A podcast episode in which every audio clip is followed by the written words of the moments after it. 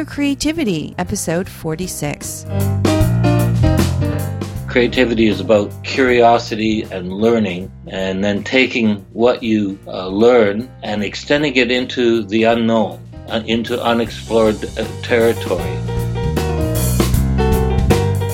You're listening to the Own Your Creativity podcast with me, your host, Elizabeth Johnston. I'm an author, professor, and podcaster, and I help people tell their story. Hello, everybody, and welcome to the show. I'm really excited today because I have with me Brian Demchinski.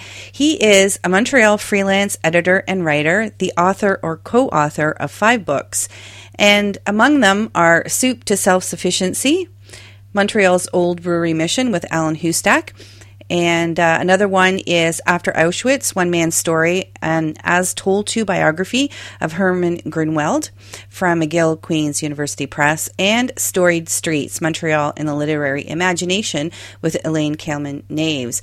And the American Library Association chose After Auschwitz as its best university press book published in Canada in 2007. Brian is also the editor of many other books. Since leaving a career job at Montreal Gazette in 2011, he has published in various magazines and newspapers. Much of what he learned as editor and writer came from working at the Gazette and 5 other Canadian newspapers for 35 years.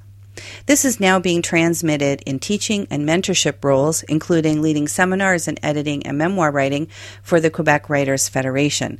Among other projects, he is currently at work on a family memoir. Welcome to the show, Brian. Thank you.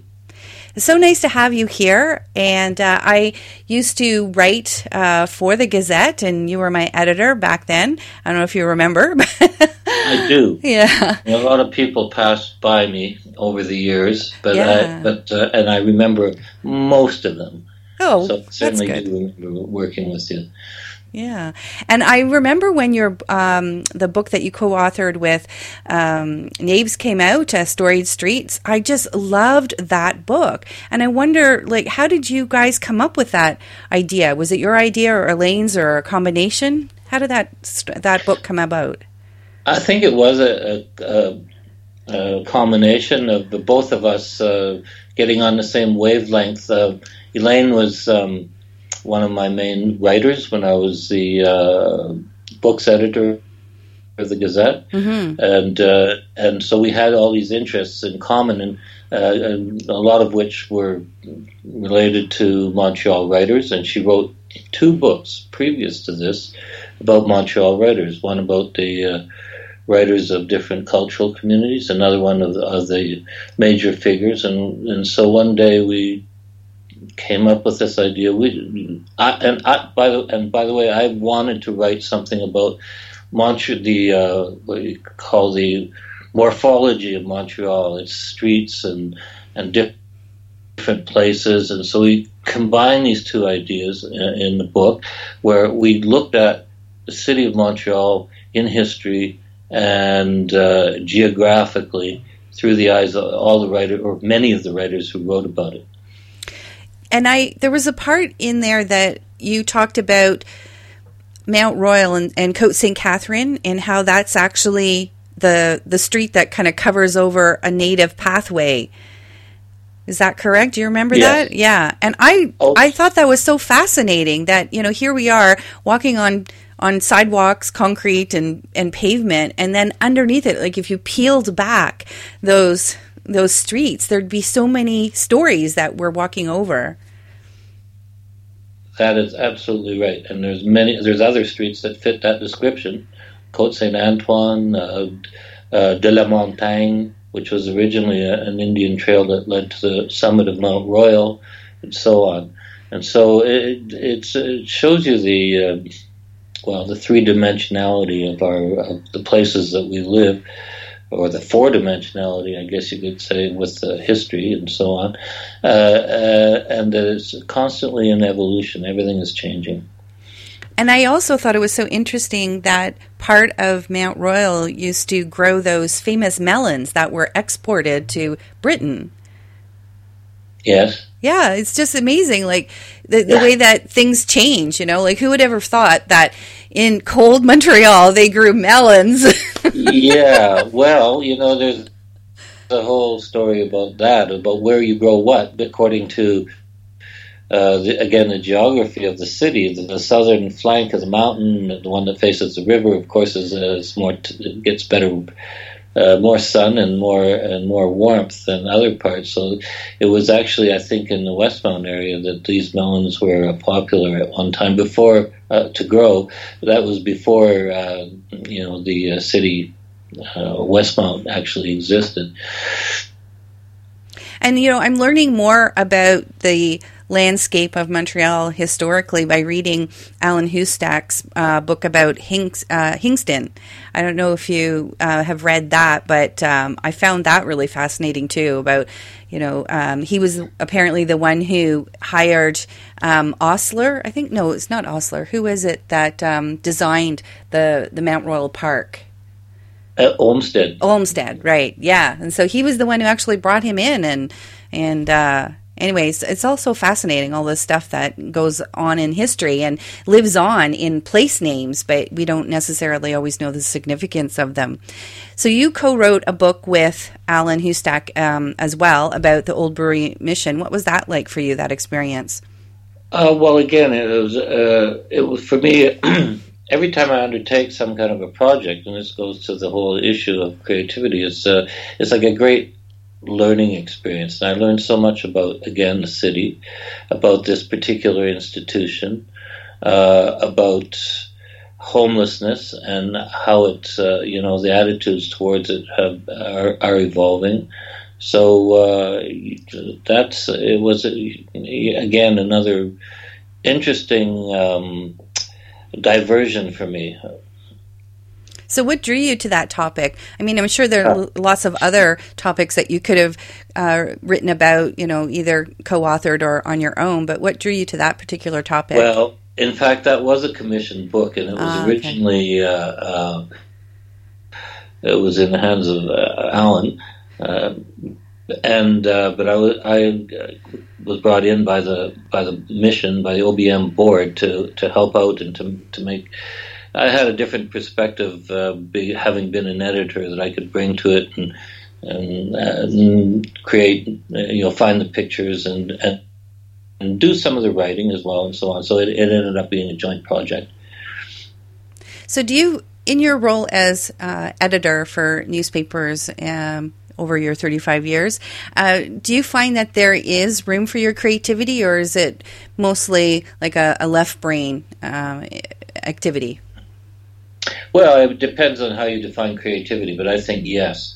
And I'll give you the example of what I mean, in that when I was a business editor, after I was books editor, but I mean this applies to both jobs or any job at a newspaper. But I managed that department. There were about 8 reporters in it at the time, and you come in the morning and you're facing the terror of of blank pages, mm-hmm. Not a clue about what's going to go into them, probably at that when you first walk in, because it depends on so much that's happened overnight or is going to happen that day, and the nature of newspapers is such that it's always it's very fluid, how it all comes together.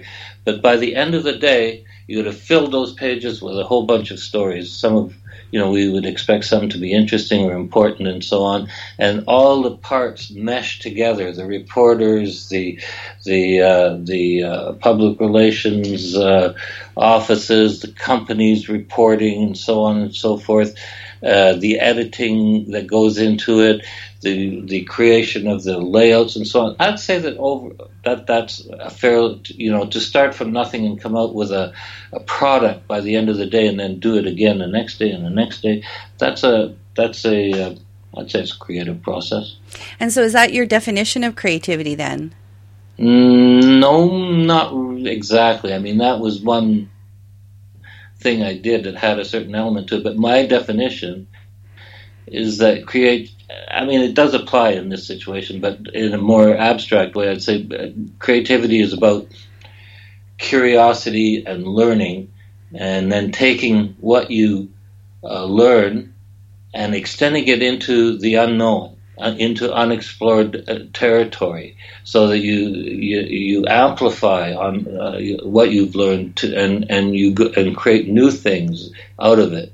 This is basically you could certainly apply that in journalism to a job like I just described, but I think it has a more general application into everything that I do in terms of writing and editing, but especially writing, and in things I enjoy like photography.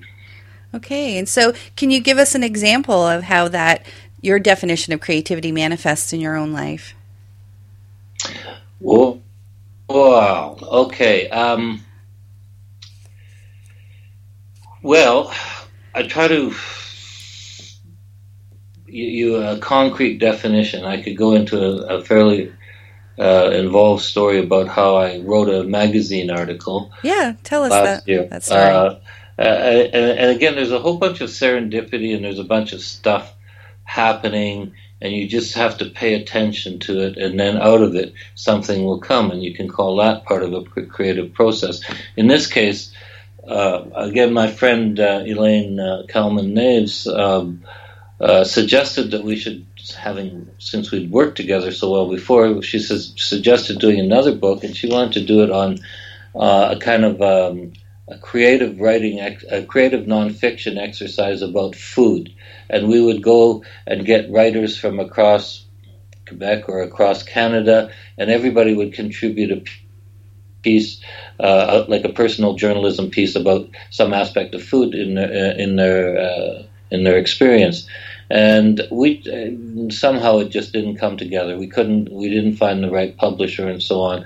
But meanwhile, I got kind of excited by this idea because I had started on a family memoir, and I realized that this would be a way to construct a piece of it, and so I went ahead and wrote a piece about borscht, and how borscht has been an important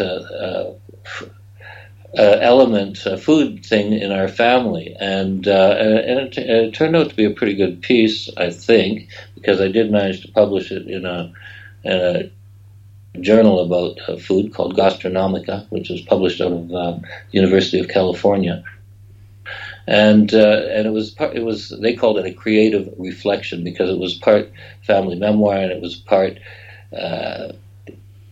history, and it was also about family dynamics, and it included a recipe to make borscht, so you couldn't lose with that. So and also. Another thing is, along the way, you're writing these kind of stories and you're looking for keys, or you're looking for that thing that will pull it all together and make it the way as good as it can be. And along the way, I spoke to a friend of mine, a colleague who is of Ukrainian descent, Susan Semenak, and I assumed, and correctly, that borscht was a big element in her family, so I asked her about it, and we had this discussion, and then she said, by the way, that my mother's name is Luba Borscht, which literally means love borscht. No way. So I thought, when I heard that, I said, I've just been given a gift. Now this story, I can complete it. It'll tie this fact will tie the whole thing together, and I did. I ended it on the notion that the title of the piece is called Borscht, a Love Story, and it's really about how as Susan described them, the keepers of the kitchen, transmit their knowledge over generations, and the recipes are always very personal and so on. It all came together very nicely, and I thought, there's a big part of creativity right there, is to recognize a gift when you've been given one and to go with it. Wow, that is a great story. So for you then, have you ever been disconnected from your creativity? Have you ever, had writer's block, or just, had a protracted period of time where you weren't being creative? Yes, I could, and I mentioned the whole experience of managing a section in a newspaper, and when I went into it, it was very exciting and challenging, but because of the state of the newspaper industry, it became very much of a, I'd describe it as a soul-crushing treadmill, towards the end, and I was very eager to get out because, in fact, instead of being creative and learning new things and applying them, I was just simply doing things in a panic because they had to get done, and turning it out day after day after day, and that to me was not a good period. It lasted. That was the last couple of years of my experience in the newspapers, and it led me to leave because I recognized that I was gonna. It was distorting my character or making me into somebody that I didn't want to be. So, what does that mean that you were kind of being forced into being somebody that you didn't want to be? Well, this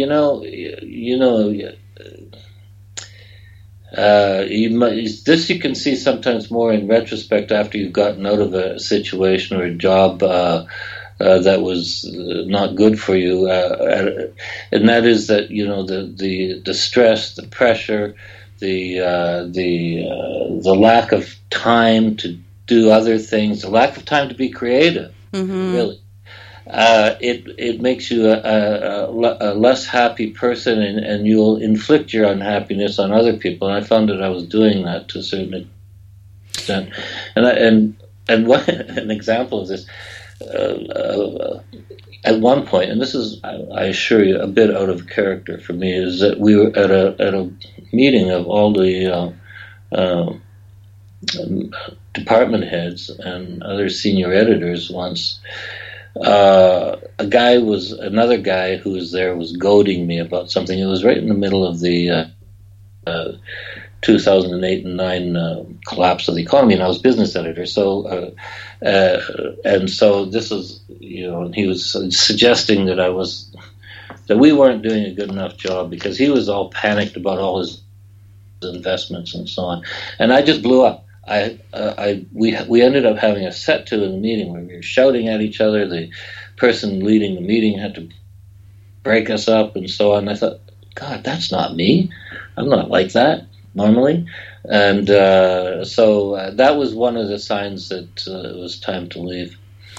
Yeah, I think that you're right, that we often don't realize this until much later. But I think that, those signs of uncharacteristic behavior and not being, excited to go into work. Like I know that personally from, teaching. And, I realized at one point that it was actually becoming more of a chore than it was a joy. And that the reason wasn't the people I was teaching or the course content. It was that I wasn't leaving time for my own creativity. I was just giving. And then at the end of the day, there wasn't anything left for me. And I realized how important it was that you need to feed that creativity. You need to create the conditions where that's going to exist, because it will affect your work and it will affect those people around you. So I think it's really important to be able, to recognize those signs, and hopefully before nothing, huge and disastrous happens. Yeah. I totally agree. You've described it very well. So so you said that in the last couple of years of being in the newspaper trade that you realized you had to make a change. And how did you make that change? Like, how did you go from what you were doing for 35 years into what you do now? How was that bridge accomplished? Well, more easily than you might think, especially since the industry was offering our paper many times over now, as it was offering buyouts. So I was able to take a buyout, which gave me a little bit of money, and I went on from there. Leaving the job is not the hard part. But so the hard part is that you have to recreate your personality. You have to redefine yourself, because the person you were is gone with the job. You know, you are no longer a person of certain status. You're no longer the editor of a section or a lawyer or a doctor or something like that. When you leave your career job, you're back to whoever you were before. It can be so devastating, that when you realize that a lot of who you thought you were was tied up with the job, and then you're facing a new, stage of your life, and then how do you figure out how to go on and how to reinvent yourself? Like, I was teaching life writing for many years, and a lot of the people that would take my class had just retired and were trying to figure out, like, who am I now and how am I going to face the next 30 years of my life? Well, that's exactly it. And certainly that was, you have to be very conscious of it. You have to be mindful about who you are and what you're doing and where you're going. That's and that's why and also look at the positive side of this, is that you're losing something. You're losing, all those linkages with people that you worked with, and the area of creativity that was involved with that, as I've described.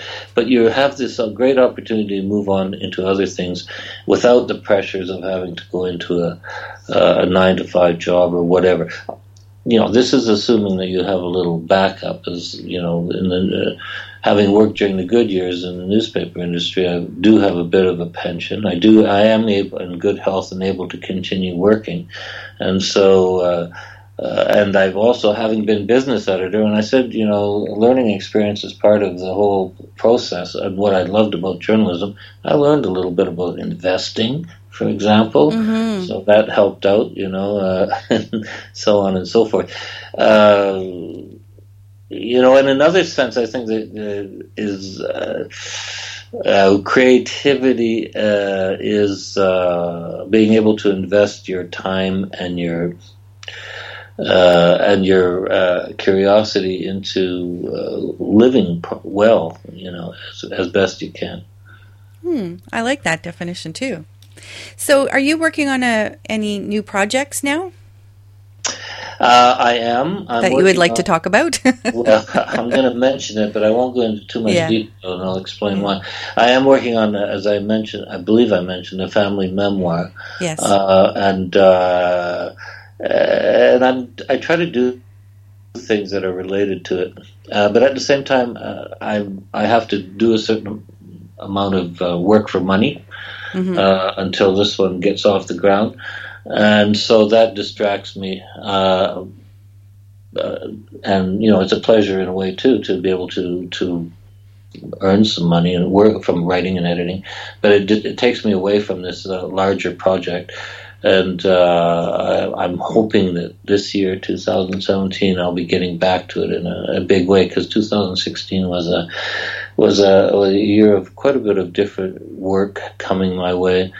But of course, I'm not really getting off on the right foot here by going to Asia for 5 weeks. Well, who knows? Maybe some wonderful ideas will occur to you while you're there. I think, good. That's a positive spin. So what's the best advice that you've ever received in terms of pursuing your creativity or incorporating it into your life, or just being creative? Well, the best advice I've given doesn't go directly to creativity as such, but it's important in being able to stay, and there's a cliche, a bit of a cliche in sports called when a player said he was able to stay inside himself, which means that he didn't go all crazy about something, but by being cool and mindful, he was able to perform properly, or perform at a peak. And so I think that that applies to the way that if you want to be creative, you have to be able to stay within yourself And the best advice in that regard I heard not so long ago was, it's not you, it's them. And I'll explain that. Yeah.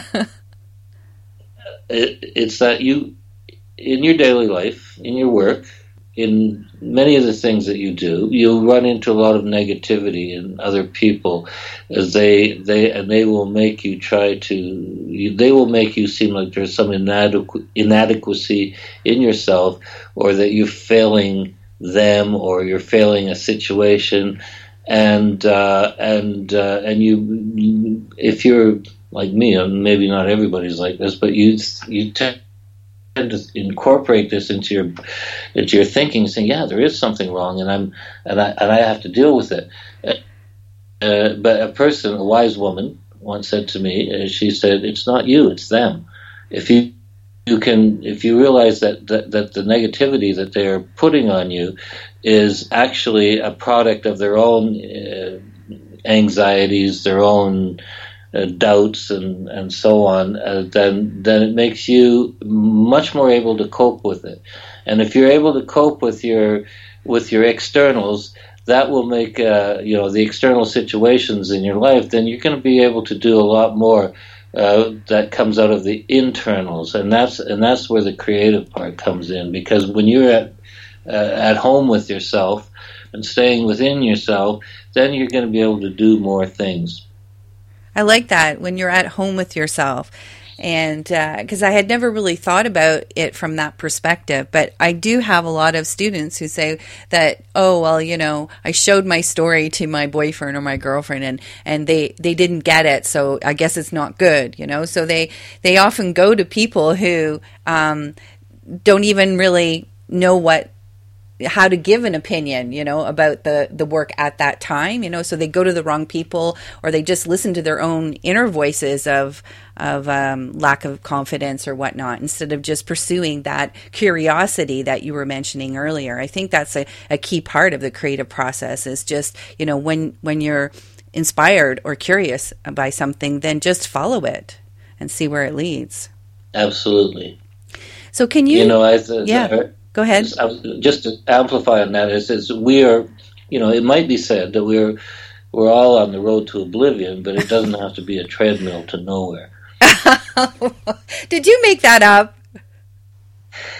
I did. That's great. I'm full of stuff.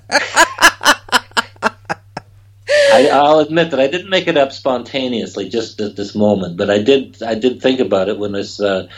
You know, when you came to me with this idea of talking about creativity, and I have to think about it. Mm-hmm. So that's what I came up with. Cool. So can you share one of your personal habits that contributes to your creative success? Well, first of all, I'm going to say that I'm easily distracted, and that makes me my habits are not necessarily good. I spend far too much time on social media and so on and so forth. However, yeah, one personal habit that I think that's helpful is to be able to keep looking in order to see. But that's another way of saying, if you're looking and seeing, it'll help you be mindful, and again, out of that process, you can be creative. So you've mentioned mindful a couple of times, and do you meditate, or do you practice some kind of mindfulness? Well, I do in a very loosey-goosey way, because again. It's something that's on. There you go. It's on my mind these days. Mm-hmm. And so, if you had talked to me a year ago, I wouldn't have been using that expression. But I'm using it now to see if I can, you know, as part of this ongoing process, to help me enjoy my environment more. Oh, okay. And is there a person in your life that inspires you to be creative? And it could be somebody that you actually know, or that you used to know. Oh, that's a good one. Yes, there is. And that person is my next door neighbor, His name is Gábor Salasi. You may know the name. He's a renowned photographer. And he took the photo. One of the photos that you sent me, he took it. That's right. Yeah. That's right. He's had shows at the National Gallery and or the National Museum in Ottawa and various places, all the big museums. He's well into his 80s now. And what's inspirational about him is that it's not only that he doesn't stop, but this whole idea of like his creative process is just totally unimpaired. He just keeps being able to be an artist. Wow. And that's very inspiring. You know, like I think he's 86 or something at the moment, and he keeps himself in good shape, but he keeps his mind in good shape. That's really key to the thing, and by being an artist, by being creative. Hmm. Do you have a favorite work of art? I do not. Oh. But I do have things that I like. Such as? Well, some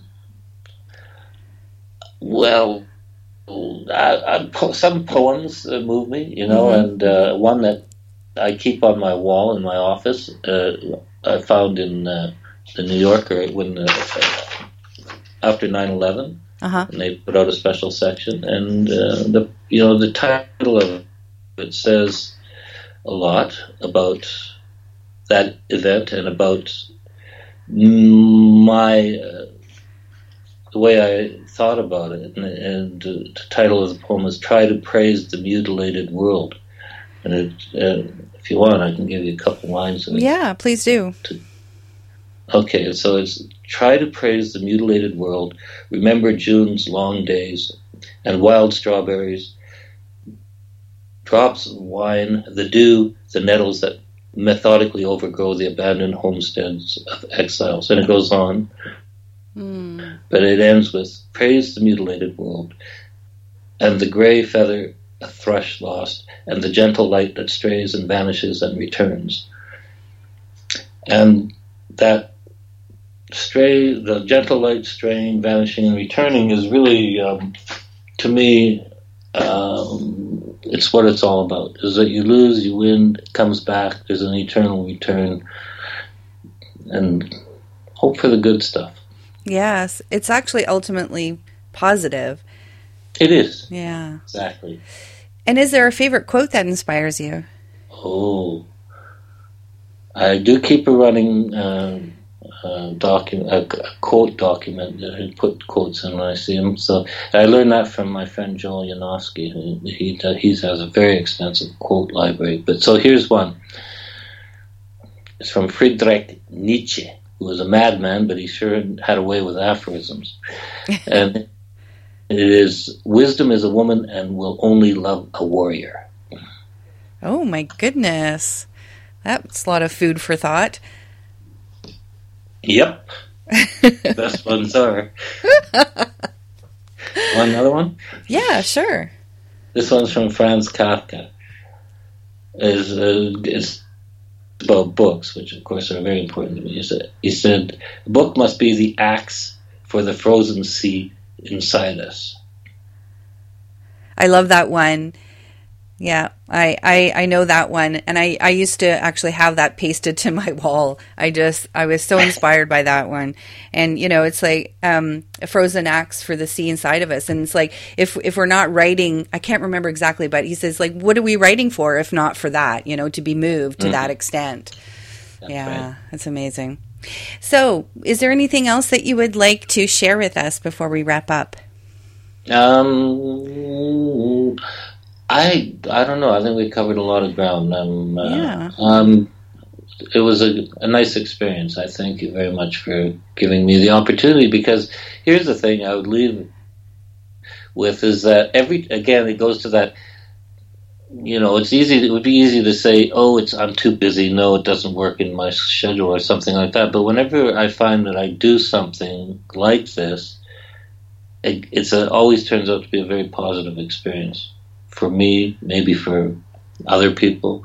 But it made me dig out those quotes. It made me It made me think about these things, which are always buzzing around in the back of your head, but you don't bring it out to the front all the time. So very good. Appreciate it.